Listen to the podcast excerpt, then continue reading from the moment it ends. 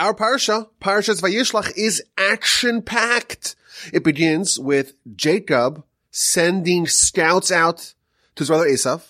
He discovers that Esav is coming towards him with violent intentions, with 400 heavily armed men. Jacob responds by sending Esav a lavish tribute. And then Jacob, before he meets Esav, is stranded and has a nocturnal struggle with the angel of Esav. He is renamed by the angel Israel.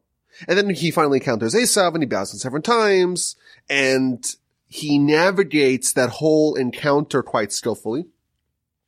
After he frees himself from Esav, he buys a parcel of land outside the city of Shechem for a hundred kashita.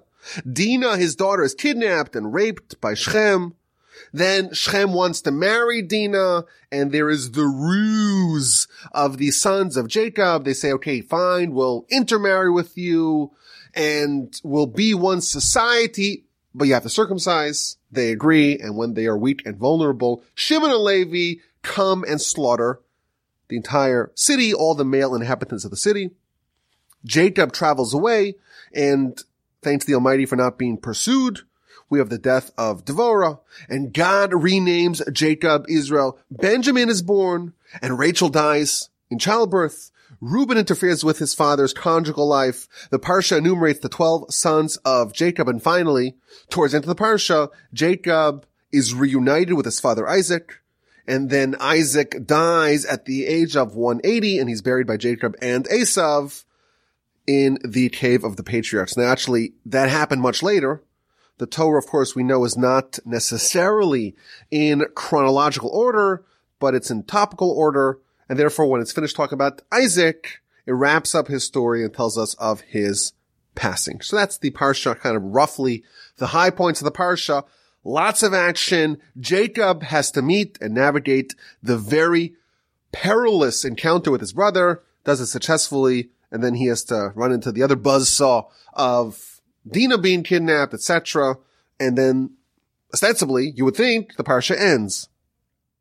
If you were to ask people what comes next, what's the final part of our parsha, I think most people, maybe not, of course, the Parsha podcast family. But most people would struggle to say what else happens in our Parsha. There are 43 verses at the end of our Parsha that are all detailing the family of Esav.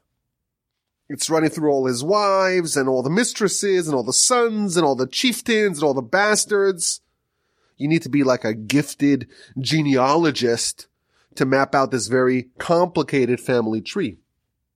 But this is the last that we hear of Esav. The rest of the Torah focuses solely on the family of Jacob, on the Jewish people. Now Rashi, in the beginning of next week's Parsha, he gives us an analogy. He says that the Torah runs through the settlement and the chronicles and the children of Esav really quickly because they weren't really so dignified or important and we don't know exactly, you know, how did they settle and what all their wars are about and how did they conquer the land. But it kind of runs through that story really fast. And then when it wants to talk about the family of Jacob, it slows down and it gives us every beat of the story and all the cause and effect and things that happened. Why? To show you that they are cherished and they are important in the eyes of God and therefore the Torah elaborates on their story. Similarly, tells us Rashi, you have the 10 generations from Adam to Noah. It runs through, he had him and he had him and he begot him, etc. until it gets to Noah. And then it slows down and it tells us Noah's story in detail. And then the other part says Noach, it does the same thing from Noah to Abraham. It runs through 10 generations. He begot he, he begot he etc. Until it gets to Abraham and then slows down. And then Rashi furnishes an analogy you have a gem, a diamond that gets trapped in a bunch of sand. So you take a sieve and you sift through the sand until you find a diamond. But once you find a diamond, you discard the pebbles and you focus on the diamond. So at the end of our parsha, after all the action of our parsha, it dedicates 43 verses to delineating the generations of Esav. And that is what we are going to discuss in this week's edition of the Parsha podcast from the Torch Center in Houston, Texas. The email address is rabbiwolbe at gmail.com. Now, I want to give you a little bit of the backstory of this podcast. When I work on a, on a Parsha podcast, I'm so fortunate. I get to work on a Parsha podcast. But how do I do it? How do I prepare? So I work with Google Docs. I know that some people have very strong opinions about Microsoft Word or Google Docs. I use Google Docs and I have comprehensive notes. And every year I have a new document for that week's or that week's every year's week. I have a document for that week's Parsha podcast. And whatever's left over, whatever doesn't make the final cut, doesn't end up in the podcast, I roll it over for next year. So this year, the Jewish calendar year is the year 5782. So the document that I'm working off right now is called Vayishlach, the name of our Parsha, 5782. If you wanted to find, if I wanted to find my document from last year's podcast on Parshas Vayishlach, I would look for Vayishlach 5781. Now I also have next year's Parshas Vayishlach podcast, or at least the document that I'm adding all my notes to Parshas Yishlach for next year. It's called Vayishlach 5783. So whatever doesn't make it this year into the podcast, I'm going to roll it over into the notes for next year's podcast. Of course, please God, with the help of the Almighty, we can't be sure that we're going to last even another day, another minute here. Every breath that we have is a gift from the Almighty. But we're hoping that the Almighty gives us long life and the ability to teach Torah and to spread Torah and to run the Parsha podcast and all the other amazing podcasts for a long time. But it's a nice system that I work with over here because if I ever encounter anything that I really like, any idea on any Parsha, what I do is I find the document that contains the upcoming year's notes for that Parsha and I can just add it there. And that way, once we get to the Parsha itself, I can see, okay, what, what do I have? What do I have from previous years? What did I amass? What notes did I amass on this parsha in the year since we last visited this subject? Now, why am I telling you all of this? Because whenever I start studying the parsha, beginning of the week, I open up that year's document. And that includes all the thoughts that I had in the parsha either last year or over the course of the year that were not included in the previous episode. And I open up and it says in bold letters, amazing insight should be in the podcast. Meaning that whenever I wrote these notes, I decided that this is something that should really be in the next Parsha podcast on Parshas Vayishlach. So that got my attention. And when I read my notes, I'm like, yes, I wholeheartedly agree. This should be the Parsha podcast. Now, when you finish listening to this, you tell me if you agreed as well. The address is rabbiwolbe.com. And that's the plan. What do you say? Shall we begin? From the Torch Center in lovely Houston, Texas. Let's begin. When we study the story of Esav and his family, chapter 36, the 43 verses of chapter 36 in Genesis, we find something very perplexing. It starts off by telling us these are the children, the descendants of Esav. Esav is Edom. What does it mean that Esav is Edom? So the word Edom or Adom is the Hebrew word for red. Esav was red. He was a redhead. He was ruddy. In fact, when he was born, Vayeser Admoni, he was red. But that's not the reason why he's called Edom. Why was Esav called Edom? So there is an explicit verse in Parshas Toldos, chapter 25, verse 31. This is talking about after Jacob is making a stew and Esav comes and is really hungry. And he tells Jacob, Halitani na, give me to eat from this red, red thing because I'm very tired. I'm exhausted. Concludes the verse. Again, chapter 25, verse 31. Al Cain Kara Shmo Edom. This is why he is called Edom. This is a fitting name for Esav or a nickname for Esav. He's called Edom because Edom means red. And when he wanted the stew, he wanted the red, red stew with the red, red stuff. And therefore, that is his nickname going forward. And now, many years later, at that juncture, Esav was a teenager. Esav and Jacob were teenagers. Now, Jacob already has a family. We're going to talk about his kids, his grandkids, great grandkids, all the chieftains and teens that came from him. He's still being called Edom. Why is this a fitting nickname? So the Ramban tells us that the soup that Esav coveted was a red soup. It was a red lentil soup. Why was it red? So the Ramban says it was either red because of the lentils, or maybe it was spiced with red spices, and that's why it was red. When Esav saw the stew, he didn't know what it was. It wasn't like it was like meatballs. You kind of know what meatballs are, or I don't know, pizza or tomato sauce. It was something foreign to Esav. He didn't know what it was. So he really wanted it and he coveted it, but he didn't know how to identify it. So he says, let me identify it by what I do know. I do know that it's red. And therefore he told Jacob, give me from the red, red stuff. Says the Ramban, the fact that he is called Edom based upon this story, it is a name of ridicule and derision. He is being lambasted and derided by the Torah because he sold the distinguished birthright for a small dish. And he quotes a verse in Proverbs. The verse says, Ki zolel vesove yivaresh. Someone who's very gluttonous becomes poor. Esav was a glutton. He was a lustful person. And it is a great embarrassment to him that he became spiritually impoverished because of something so small, this small red dish, and therefore the Torah has this nickname for him.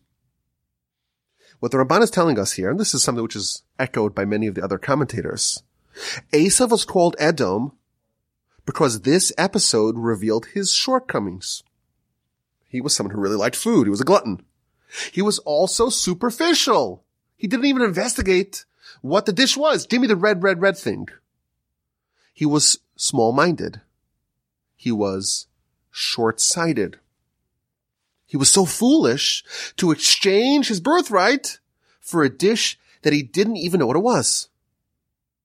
It wasn't like he had a weakness for it. You know, if you have an addict, someone, God forbid, is addicted to meth or heroin, they would trade even their own children to be able to get a hit. Esav was not addicted to this red stuff. He just was short-sighted, small-minded. He didn't know what it was. But nevertheless, he was willing to part with the birthright to get it. And that's all the way back in Parshas Toldos when Jacob and Esav were teenagers. That's when he was christened Edom. And now it's much later. And the Torah is enumerating his vast family and vast dynasty that he fathered. And it begins, 36.1, introduces him as Edom. This is the same small person who was originally called Edom. Now here's where it gets interesting.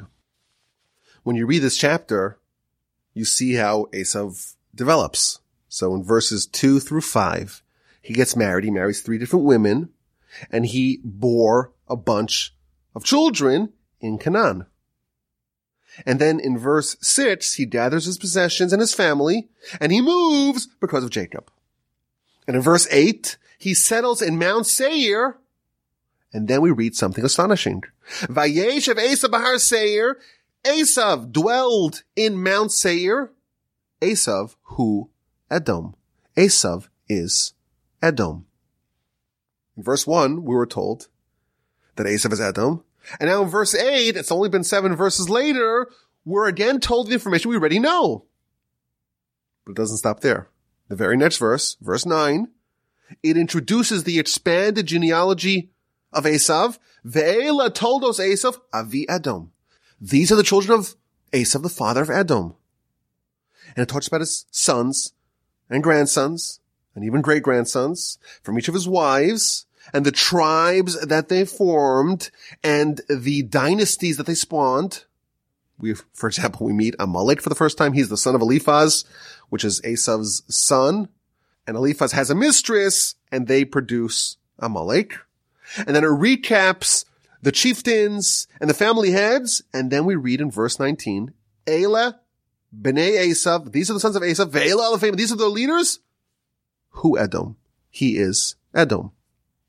For the fourth time in 19 verses, Esav is identified as Edom. But this is not over quite yet. The verse continues detailing the various generations of Esav. For example, we meet the inglorious Tzivon, who sleeps with his mother and produces a bastard named Anna. He sounds like a real gentleman. And this bastard was the one who brought more bastardization to the world. He, we're told, is the first one to breed a male horse with a female donkey, producing a mule. And then it transitions to the kings of Edom. Verse 31. These are the kings who ruled in the land of Edom. And it delineates eight kings of Edom from Esav's descendants. We talk about kings and princes and chieftains, rulers, powerful men. And then the final verse of our parsha. Aluf Magdiel, the leader or the chieftain of Magdiel. Rashi actually tells us that's Rome. Aluf Iram, Elu Alufei Edom. These are the chieftains of Edom. Lemosh Vasam, Be'eretz HaChuzasam, Hu Esav, Avi Edom. The last words of our parsha recaps. This is Esav, the father of Edom. For the fifth time, Esav is identified as Edom. Five times over the course of the enumeration of the vast dynasty of Esav, we are reminded who Esav is, how he behaved like a immature, impetuous, short-sighted child. Five times we're told, Esav is Edom. Again and again. Now the obvious question is the Torah doesn't have any extra words. Why is it repeating the same thing over and over again? Verse 1, verse 8, verse 9, verse 19, verse 43, and a bunch of other times it mentions Edom as a kingdom that Esav fathered. So Edom is like a repeated refrain in this whole chapter. Why is the Torah repeating information that we already know? I think there's a very deep insight over here. Why was Esav called Edom? Because he sold his birthright for a bowl of red soup. The word Edom indicates how small Esav was, how immature, how underdeveloped, how short-sighted and superficial he was. Now you have to remember, this is something we've talked about in the past. Esav had the potential to become something really special. His head, of course, is buried in the cave of Machpelah, meaning that he had the ability to become the fourth patriarch. He was supposed to marry one of the sisters, either Rachel or Leah, and he was supposed to be the fourth patriarch.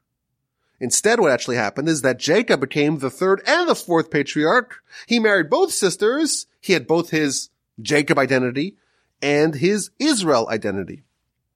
Jacob is someone who wore Esav's clothing. He commandeered Esav's role. But Esav remained Edom. Instead of Esav fulfilling his potential, he remained small. And the Torah reiterates again and again, he is Edom, he is Edom, he is Edom. Notwithstanding everything that happened to him, he remained small. While detailing the amazing accomplishments of Esav, it didn't change him. Esav is Edom. No matter how advanced he got, the core characteristic that was at play when he said, give me the red, red, red stuff. And that's when he gets named Edom. That quality, that characteristic was still at play when he fathered chieftains, when he fathered kings, when he got married, when he moved. He is Edom. Esav got married. Marriage is an opportunity to reinvent yourself, to start from scratch, to turn over a new leaf. And that's how the chapter begins. He gets married, but he remains Edom, the same foolish boy who was mesmerized by the red, red, red soup. He's still the same guy. It's interesting. Our sages tell us that someone who gets married has all their sins forgiven. What's the source of this idea? What is the origin of this idea that someone gets married, has all their sins expunged? The source is that Esav married a woman named Machlas. The word Machlas, the word Machal, means forgiveness. Esav is the poster boy of this idea that marriage is a brand new, fresh start. You can walk away from your previous pettiness. With his marriage, Esav had a golden opportunity to become big, to walk away from being small, immature, short-sighted. But he didn't.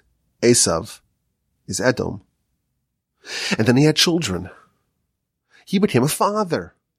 He became responsible for other people. Nothing makes a man assume adulthood than being responsible for another human.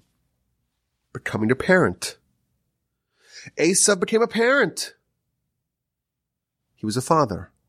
Yet he was Edom. He did not change. He moved. He left Canaan. He moved to Seir. Moving, relocation is another opportunity for self-reinvention. Esav was given another chance, but he stayed small. He remained Edom. The Talmud tells us the book of Rosh Hashanah, page 16b, there are four themes that tear apart a person's negative decree. If you have a decree against you from God, there are four things you could do to uproot that, to tear that away, tear that apart. Number one, tzedakah, charity. Number two, tse'aka, which means to cry out to God. Number three, shinui Hashem, changing your name. Number four, changing your deeds.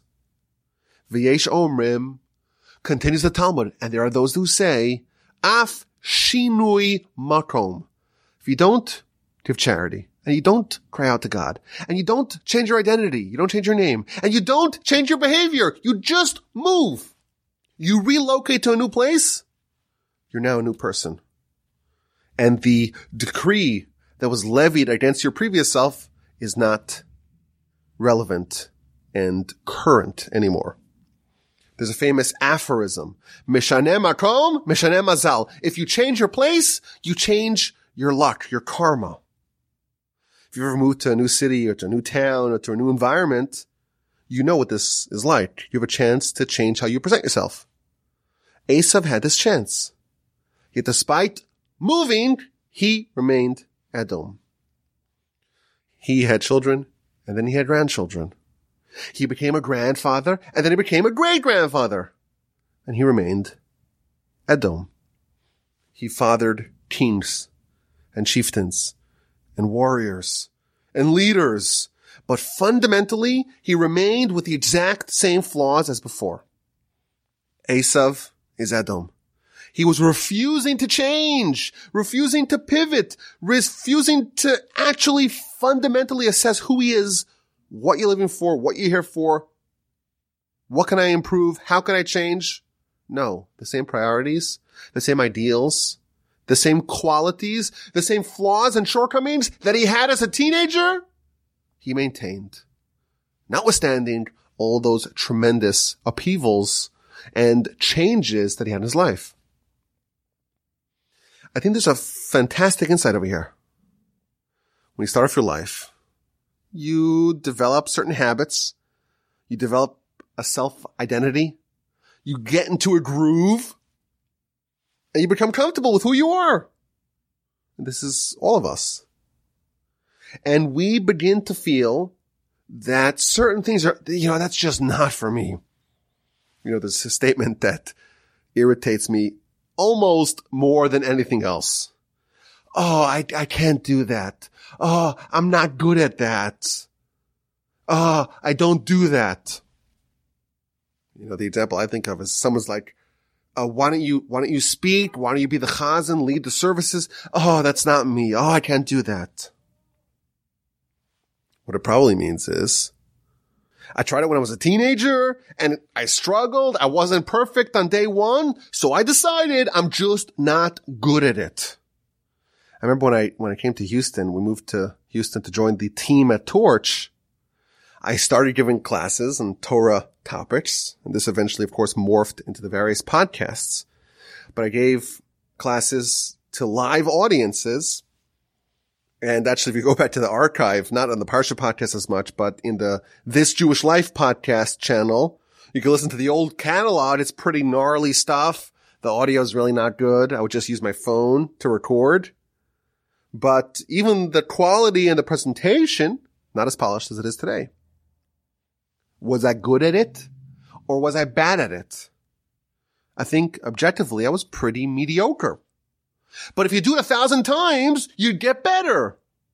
Is that a shock? I did actually have a friend of mine and a studious podcast listener tell me that actually my best voice was in 2019. And now it's the end of 2021. I guess I'm past my prime I'm turning 35 in December. I can always say, you know what? We had a good run over a thousand episodes. Not bad. We'll take it. I did tell my wife actually that, wow, turning 35 means I'm halfway to 70. But I told her, said, I'm actually looking forward to it.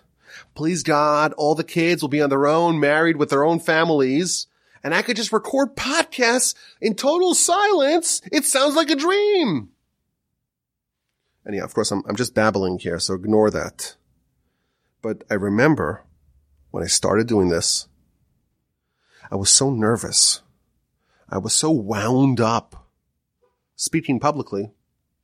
Again, mind you, this is to small audiences, 15 people, 20 people. It's not like I'm speaking in front of a thousand people, but I was so nervous.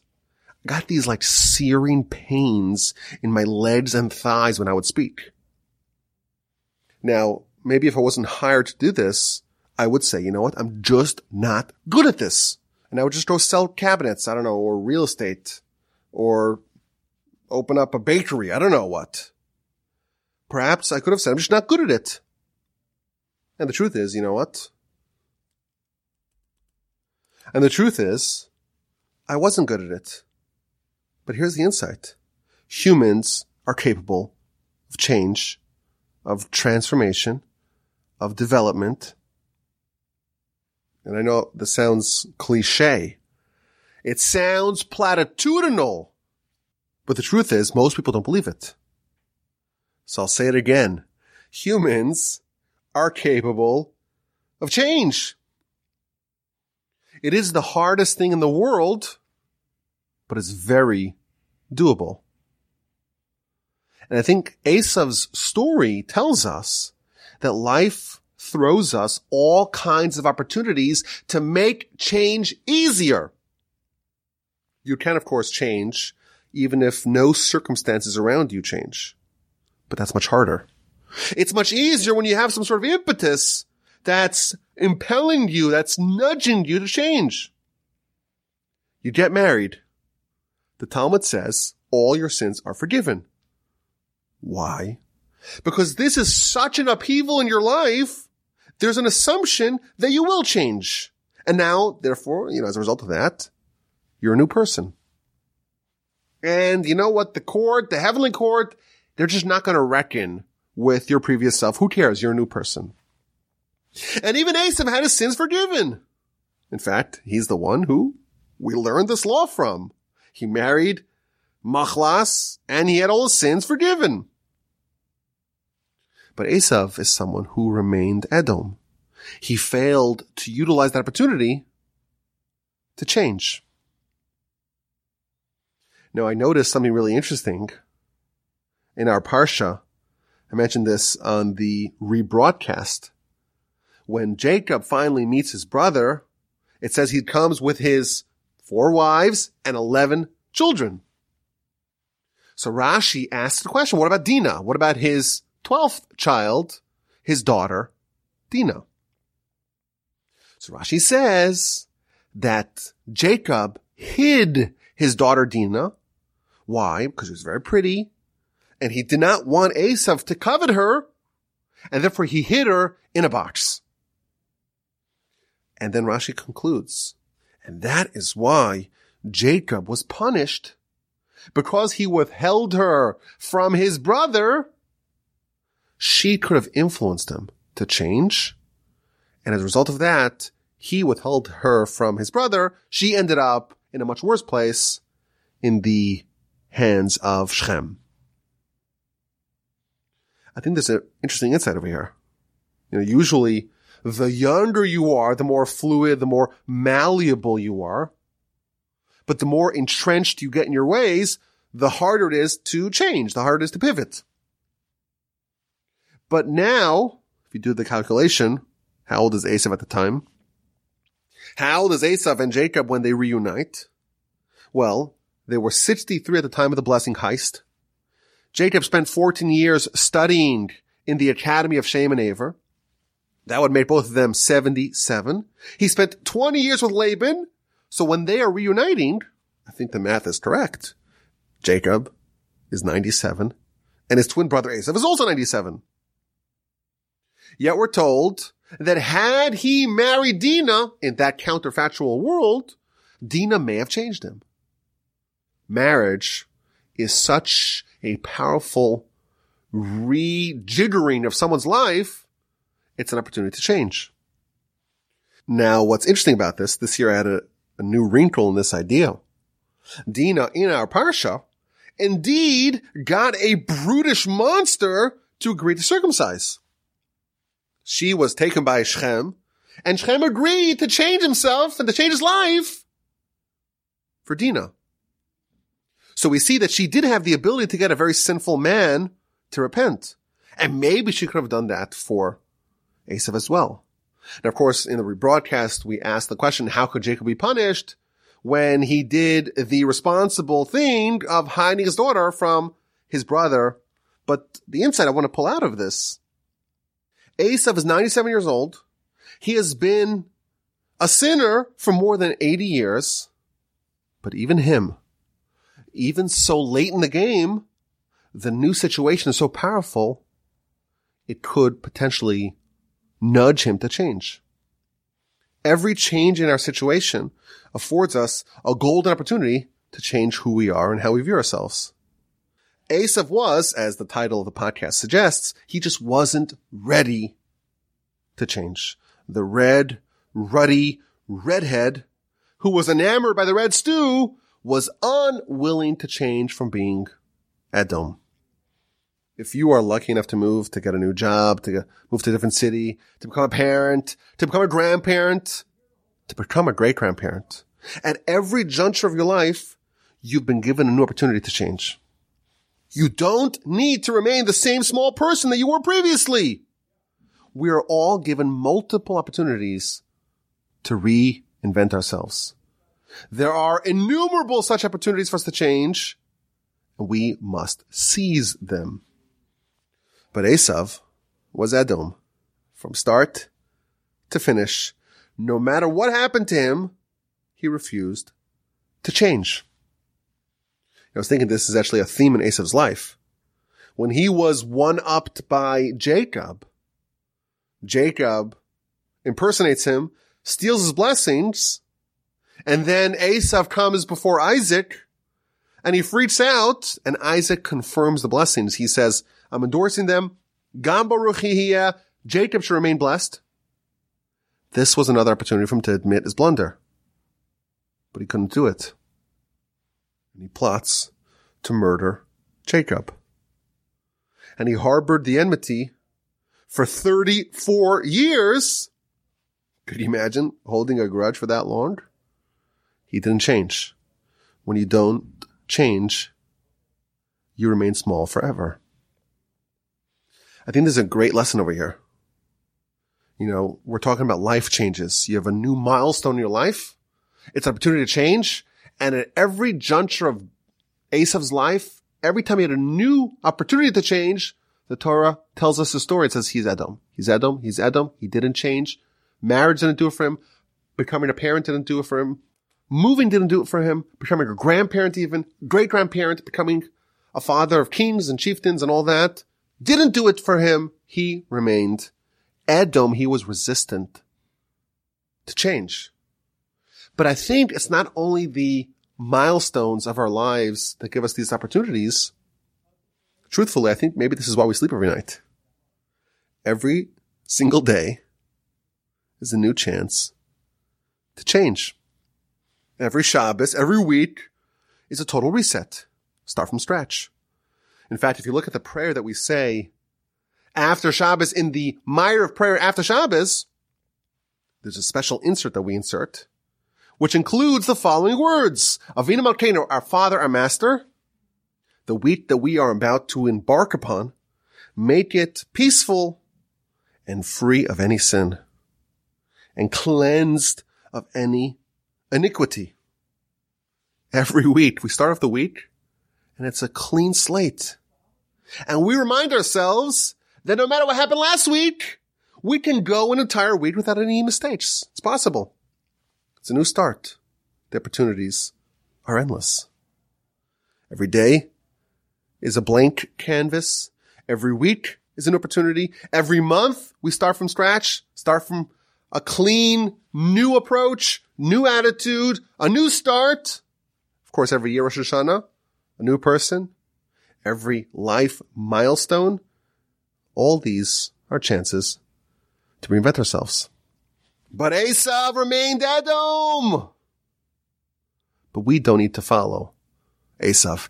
He's not our forefather. We can follow Jacob.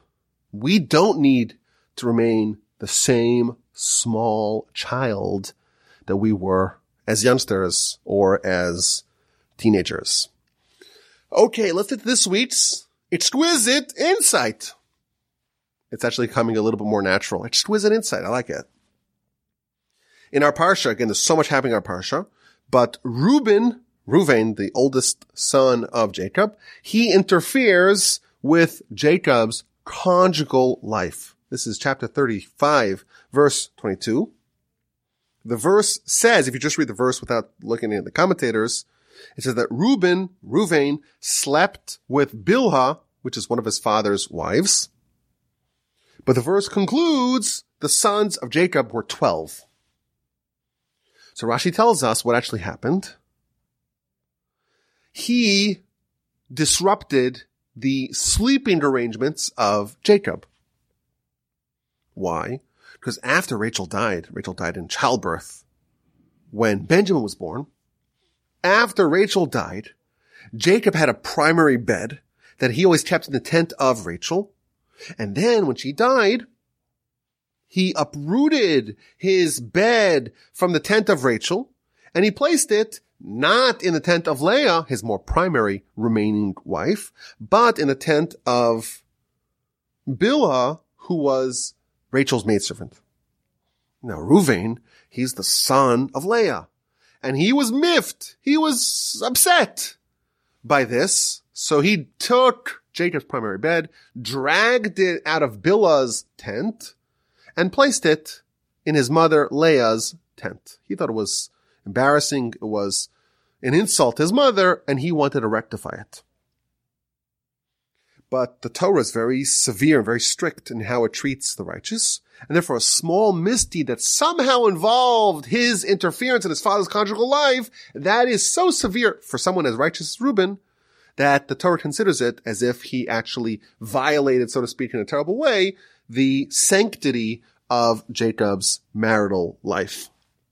But the verse immediately follows by saying that Jacob had 12 sons, not to get under the impression that one of them was different than the rest. They were all righteous. Don't be under the mistaken impression that Reuben actually did something so severe. And the Talmud, by the way, says unequivocally, Kal ha'omer Reuven chata, whoever says that Reuven actually did a terrible sin of adultery, Eino elato, you're just mistaken. Meaning, of course, Reuben did a big blunder, but it's not a blunder which is as severe as it is plainly portrayed in the verse. But the fact is that when Jacob is on his deathbed, at the end of Genesis, he tells Ruvain that because you were so impetuous, you were running like water in rearranging the beds, you are going to lose the monarchy to Judah and the priesthood to Levi and the firstborn right to Joseph. Joseph is going to have a double portion in tribes, but not you. So Reuven, in fact, was punished for his interference in Jacob's conjugal life. So I want to tell you, the exquisite insight is courtesy of the Ohr HaChaim. The Ohr HaChaim is found in chapter 49 of Genesis at the episode of Jacob's deathbed blessings to his sons. And what he says is either going to be super obvious to you or it will totally blow your mind. There is a principle that the thoughts and intentions of a couple at the time of conception that will determine the quality of the soul that they summon. So if you have a really righteous couple and they're thinking very pure thoughts, then they are able to summon a very lofty soul to be inserted in the child or what's going to emerge into the zygote, I think is the technical term, into the zygote that will become the fetus, the embryo, eventually the child. The child will be born with a lofty soul. But if they are thinking not good thoughts, so the example, Tommy gives a bunch of examples, but one of the examples is if the man is thinking about a different woman, he's with his spouse, and he's thinking about a different woman, then that is going to summon a more compromised soul to be inserted into that child. Why was Reuben specifically the one out of all the brothers with this particular shortcoming that he tampered with Jacob's bed? So the Ohr HaChaim points at something really interesting. What happened the night that Reuben was conceived? Reuben, Jacob tells us, again, this is in chapter 49 of Genesis, Reuben was conceived on Jacob's wedding night. But what happened by Jacob's wedding night? He was under the impression that he was being given Rachel. In truth, it was Leah. When did Jacob discover that? Jacob discovered that in the morning. At night, when Reuben was conceived, Jacob was under the mistaken impression that he was with a different woman, namely Rachel and not Leah.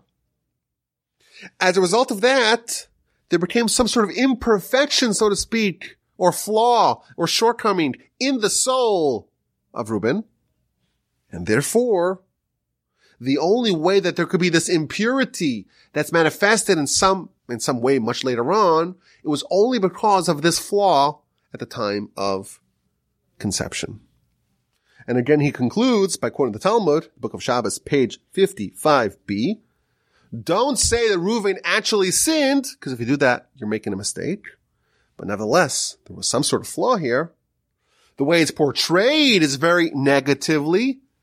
And the origin story of it goes all the way back to the night of Reuven's conception and the mistake or the misunderstanding that was happening at the time. What an interesting idea this general idea that the thoughts and the intentions of the couple is going to determine the degree of soul, so to speak, or the imperfections of soul that are to be featured in the child. And how interesting or exquisite this insight is of the Ohr HaChaim to tell us that that is actually manifested in Ruvain's life due to what happened on the night that he was conceived. It's exquisite insight I hope you enjoyed. I thank you for listening. Have an amazing, fabulous, splendid, wonderful, terrific rest of your day.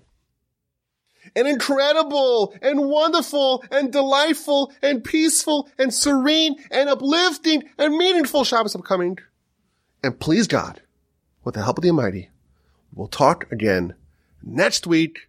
The email address is rabbiwolbe at gmail.com.